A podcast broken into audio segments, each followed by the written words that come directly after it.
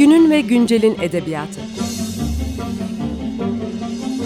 Romanlar, hikayeler ve kahramanlar.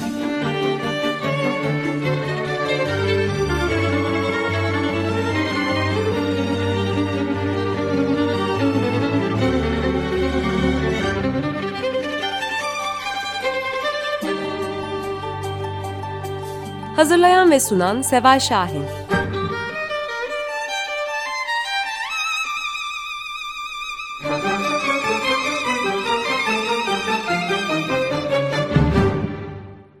Merhaba, 95.0 Açık Radyo'dasınız. Günün ve Güncel'in edebiyatında bugün konuğumuz Deniz Gündoğan İbrişim. Merhaba Deniz. Merhaba Seval. Ee, Deniz şu anda Washington Üniversitesi Karşılaştırma Edebiyat Bölümünde öğretim üyesi olarak görev yapıyor. Ee, kendisiyle iki program yapacağız. Ee, bu iki programımızda eko eleştiri üzerine e, olacak. Deniz, mesela eko eleştiri, e, Türkçe'de çevreci eleştiri de denebilir mi? Yani doğru bir kullanım olur mu? Çevreci eleştiri desek ya da eko eleştiriyle aynı karşılığa gelir mi? E, aslında denebilir. Zaten e, çevirilerde, bir kısım çevirilerde bu değişmecel olarak kullanıldığını görüyoruz. E, çünkü edebiyat ve çevre ilişkisini hani disiplinler arası bir perspektiften ele alıyor aslında ekoleştiri. O anlamda e, çevreci mesela beşeri bilimler gibi aslında çevreci eleştiri de demek mümkün. Bir takım Hı. böyle çevirileri rastlıyoruz. Evet peki nedir çevreci yani eko eleştiri nedir? Aslında e, çok yeni bir kavram da değil. Hani e, disiplinler olarak aslında şu an e, çok fazla hem Türk e, edebiyatında, işte Türk akademisinde, Avrupa ve Amerika akademisinde çok şu an hani en e, trend konulardan biri açıkçası. Ama ilk kez e, William Rooker tarafından Edebiyat ve Eleştiri, Ekoloji adlı e, 1978 yayınlı makalede kullanılıyor. E, ve aslında şu demek e, ekoloji prensiplerinin edebiyata uyarlanması olarak tanımlanıyor. Veya aslında her ne kadar çevreyi konu olan edebiyat metinlerin kökenleri mesela çok eskiye dayanıyor. Özellikle İngiliz edebiyatı, işte romantik şiir, romantik akımın öncülerinden mesela William Wordsworth, William Blake, e, doğa yazını ve e, bizim aslında şu an söylediğiniz demin çevreci yazın e, hakkında şiir, e, doğa betimlemesi ama bunlar hiçbir zaman sistematik olarak eko eleştiri bağlamında incelenmiyor. Yani ancak gene 1700 e, 1970'lerden sonra inceleniyor. Peki mesela şimdi ben şuna da merak ediyorum. Ben nasıl bir inceleme yaparsam eko eleştiri yapmış olurum. Örneğin işte biraz önce bahsettiğin Wordsworth'un şiirindeki doğayı konu edinirsem bir eko eleştiri yapmış olur muyum? Ya da bu e, eko eleştiriden kasıt metinlere e, sadece orada bir doğayı ne bileyim işte ağaç, tabiat, betimlemeyi aramak mı? E, yoksa burada e, yani sadece bir ormanı anlatmasını gördüğümde bir metinde e, bir e, edebiyatçının bunu tespit etmem yeterli değil sanırım. Ben nasıl bakarsam onu bir ekolo, eko eleştirel açıdan incelemiş olurum. Aslında evet yani dediğin çok doğru. Sadece betimleme yetmiyor. Durum tespiti yapmak da yetmiyor.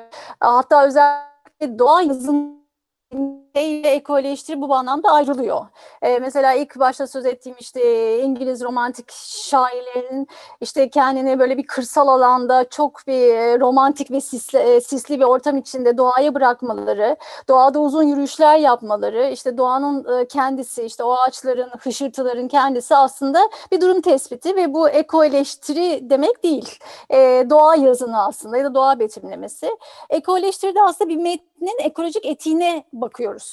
Ee, ekolojik etiği dediğimizde aslında mesela insanı merkeze koyuyor mu, koymuyor mu? Ee, insan olmayan canlılara ne tür özellikler atfediyor? Ee, mesela son dönemlerde özellikle çok e, hem edebiyat hem kültürel çalışmalarda çok e, sıkça bahsediliyor. E, ben de biraz çalışmalarımı aslında ona doğru yönlendiriyorum doktora sonrasında. Yavaş şiddet dediğimiz mesela bir şiddet türü. E, çok böyle ani ve seyirlik olmayan ama zamanı ve mekana yayılan, e, hatta gözden ırak, ırak gerçekleşen bir şiddet şiddet türü. E, genellikle mesela nükleer atıklar, işte toksik atıklar, işte denizlerin ya da okyanusların kirlenmesi gibi çok zamana yayılan e, şiddet türü. Mesela ben ekoleştiri dediğimde ya da ekoleştiri e, pratiğine döktüğümüzde aslında e, bu tarz şeylerin nasıl temsil edildiğine, imkanlarına ve sınırlarına bakıyoruz. Çok böyle durum tespiti yapmaktan ziyade. Peki mesela e, bu durum tespiti yapılırken e, metinler her zaman bize e, bu örnekleri veriyor muydu? Evet, yeni değil eko eleştiri. Ama e, yani ne zamandan itibaren e, edebiyatta biz bunları daha net görmeye başladık? Ki yani bir şeyi görüyor olmamız gerekir ki eko eleştirinin bir disiplin olarak ortaya çıkması ve yerleşmesi lazım. Öyle değil mi? Yani bir, bir şey bir yerde bir ivme kazandı muhtemelen. E, bu nasıl oldu? E, aslında e, bu ilk başta da birçok az giriş yapmıştık. E, 90'lı yıllarda özellikle Amerika'da e, böyle bir anlayış ortaya çıkıyor. Edebiyat ve çevre ilişkilerini nasıl anlatılabilir metinler ya da metinler aslında bu konuda bize ne söylüyor edebiyat ve çevre ilişkiler hakkında. Ve 1990'larda Amerika'da e, edebiyat çalışmalarında e, Cheryl Gladfelty e, diye bir akademisyenin e, yüksek lisans öğrencisiyken çok şikayeti oluyor ve şöyle söylüyor çevre ve edebiyat e, üzerine yapılan e, akademik çalışmaları tek bir şemsiye altında hiçbir zaman göremiyoruz diyor. E, ve 1991'de e, 200'ü aşkın akademisyene çağrıda bulunarak bir antoloji e, beraber yapmayı öneriyor e, Gladfeld'i ve aslında ilk hani ekoleştirinin ilk e, kaynağı dediğimiz hala başvurduğumuz başat bir kaynak uh, The Eco Criticism Reader Landmarks in Literary Ecology eko, ekoleştiri okumaları edebi ekolojinin dönüm noktaları diye bir kitap yayınlanıyor. Bundan sonra Amerika'da çok çeşitli e, kitaplar çok çeşitli araştırmalar e, yayınlanarak aslında eko Amerika'da ilk e, disiplin olarak kabul edilmesi e, gerçekleşiyor. E, ben şeyi de çok önemsiyorum. E, aslında bir metnin ekolojik etiğine bakarken ya da o, onun eko eleştiri süzgecinden geçirirken yeşil okuma diye bir şey de öneriyor araştırmacılar. E, ve bizim hiç aslında tahmin etmediğimiz metinleri de e, bu yeşil okuma süzgecinden geçirebileceğimizi söylüyorlar. O yüzden e, çok böyle kanonik metinlere e, belki bize ekoloji bağlamında hiçbir şey söylemediğini düşündüğümüz metinlere de aslında e, tekrar geri dönüp hani yeşil bir okuma yapabilir miyiz diye düşünmek e, çok esprili oluyor bir bağlamda da. Evet bu yeşil okumayı biraz daha irdeleyelim ama önce bir e, ara verelim istersen. Ne çalalım Tabii. bugün? Ne, ne çalalım?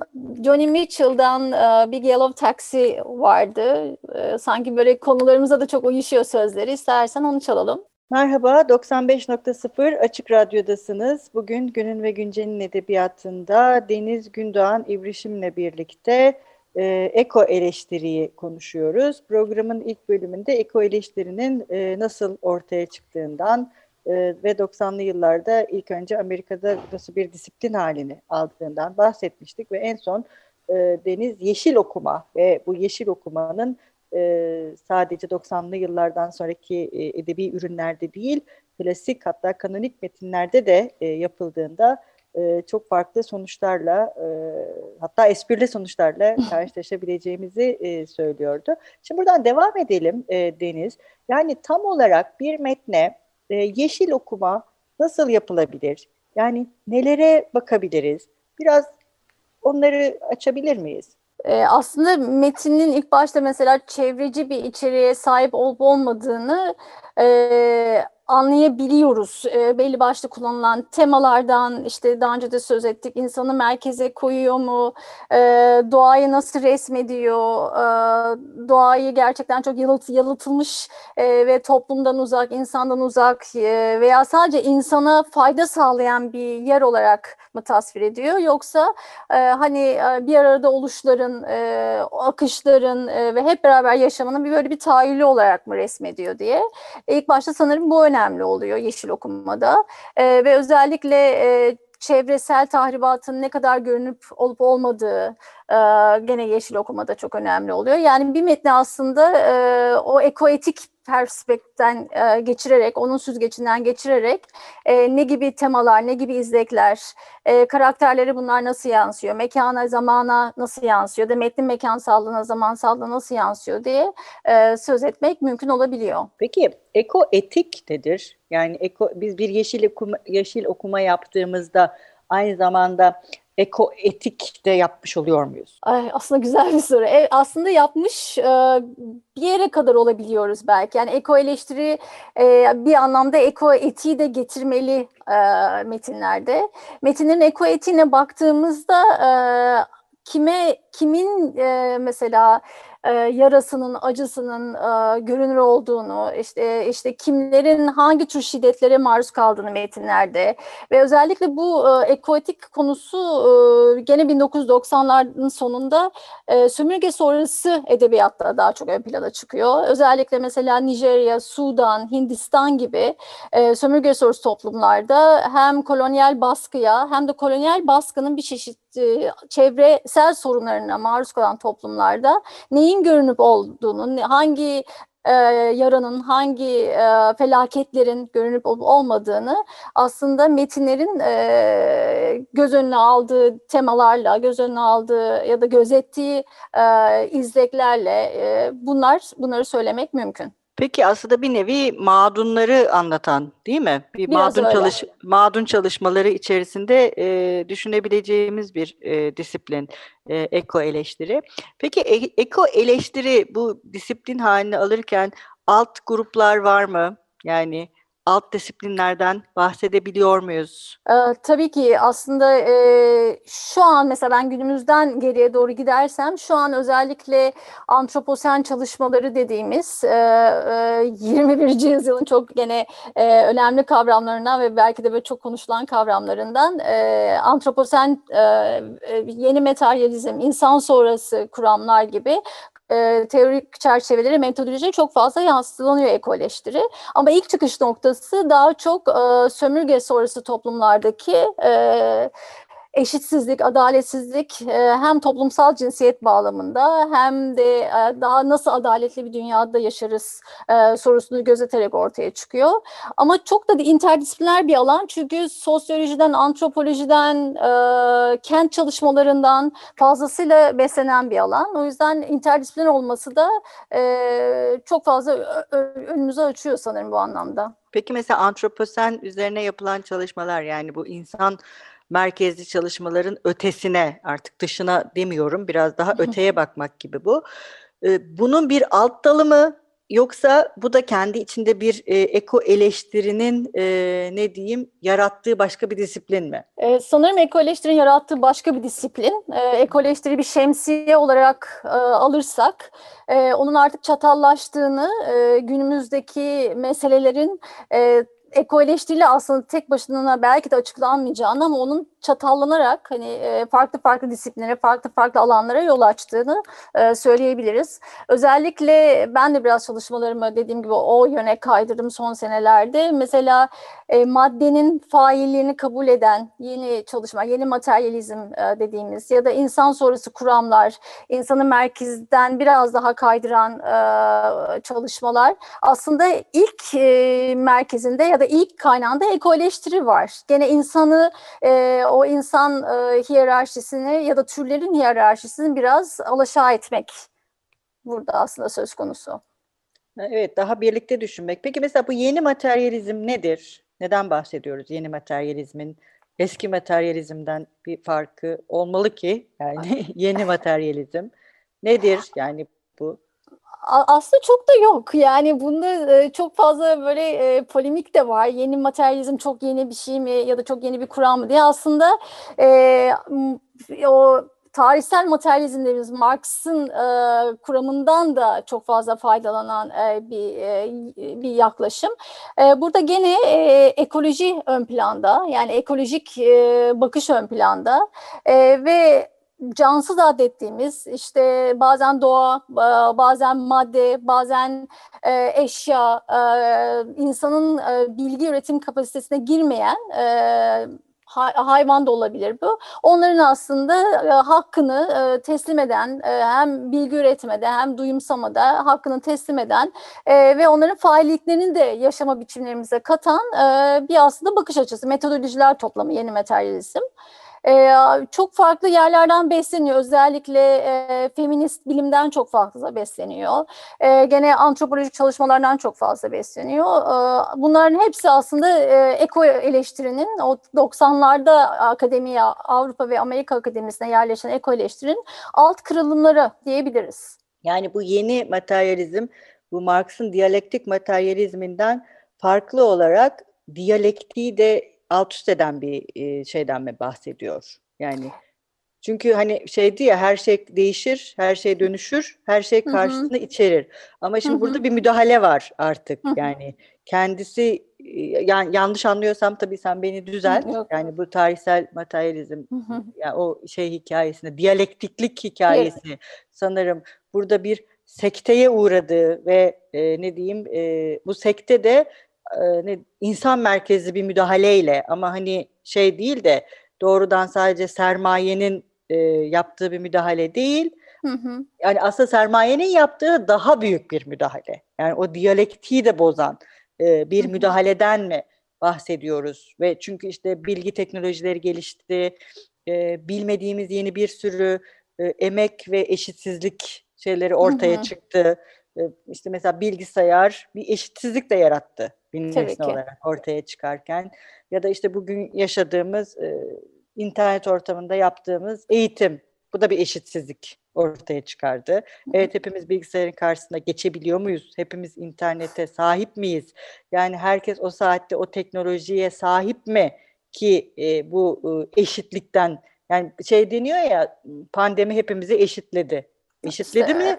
Yoksa, Yoksa evet. daha mı o şey e, ne diyeyim uçurumları görünür kıldı ve aslında o eşitsizlik hallerinin daha farklı şeyleriyle biz de farkına varıyoruz her geçen gün.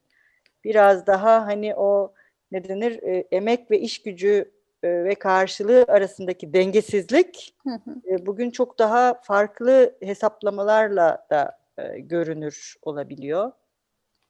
Acaba işte onu düşündüm. Bu bilgi ya bilgi üreten teknolojinin yani insana farklı insana faydalı olduğu düşünülen bilgi teknolojilerinin bile eşitsizlik üretmesi e, bu yeni materyalizmi bir şekilde yaratan ve besleyen bir şey mi?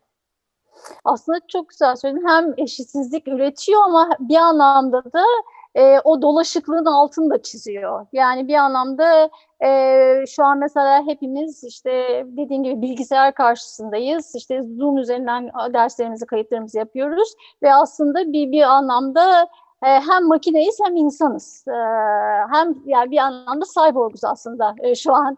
E, kendimizde protez olmamasına rağmen o kadar bağımlı yaşıyoruz ki.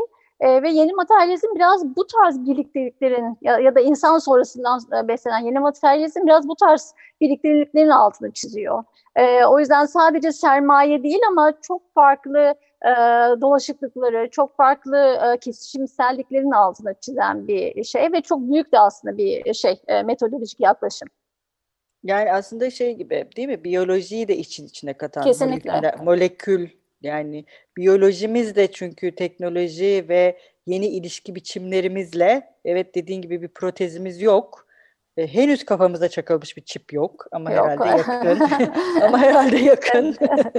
Biz bu e, son e, özellikle e, aşı ve hani her şeyi daha kontrol edebilir hale getirmeyi de göz önünde bulundurabilirsek yani doğaya müdahale ederken insan biyolojisine yapılan müdahaleler de e, bu e, eleştirinin bir parçası olarak ortaya çıkıyor. Yani hepimiz robot değiliz dediğin gibi ama bizim biyolojimiz de artık maddeyle buluşuyor ve bu sadece sağlık değil. Yani. Kesinlikle o, a- bunun altını çok çok çiziyor ve aslında insan bedeninin ne kadar geçirgen aslında süzgeç bir anlamda süzgeç bedenler olduğumuzu da söylüyor.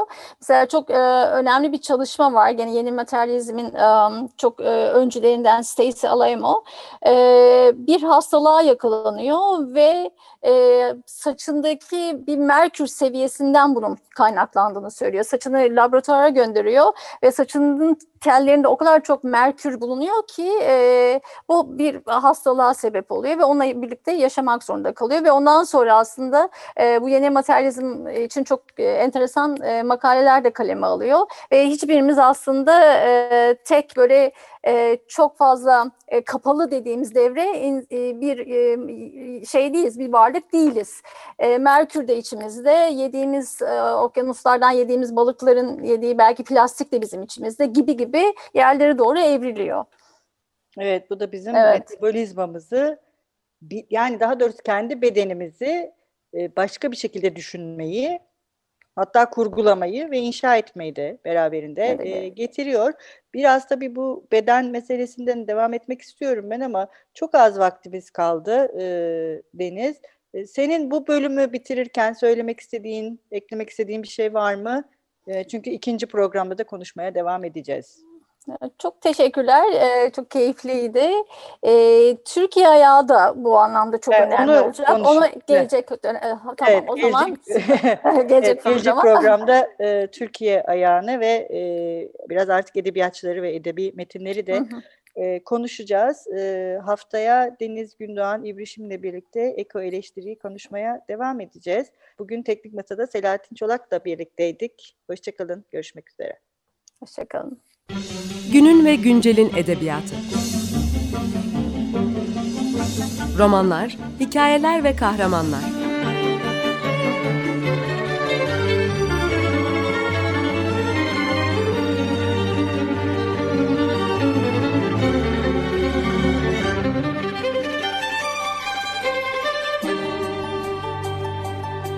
Hazırlayan ve sunan Seval Şahin.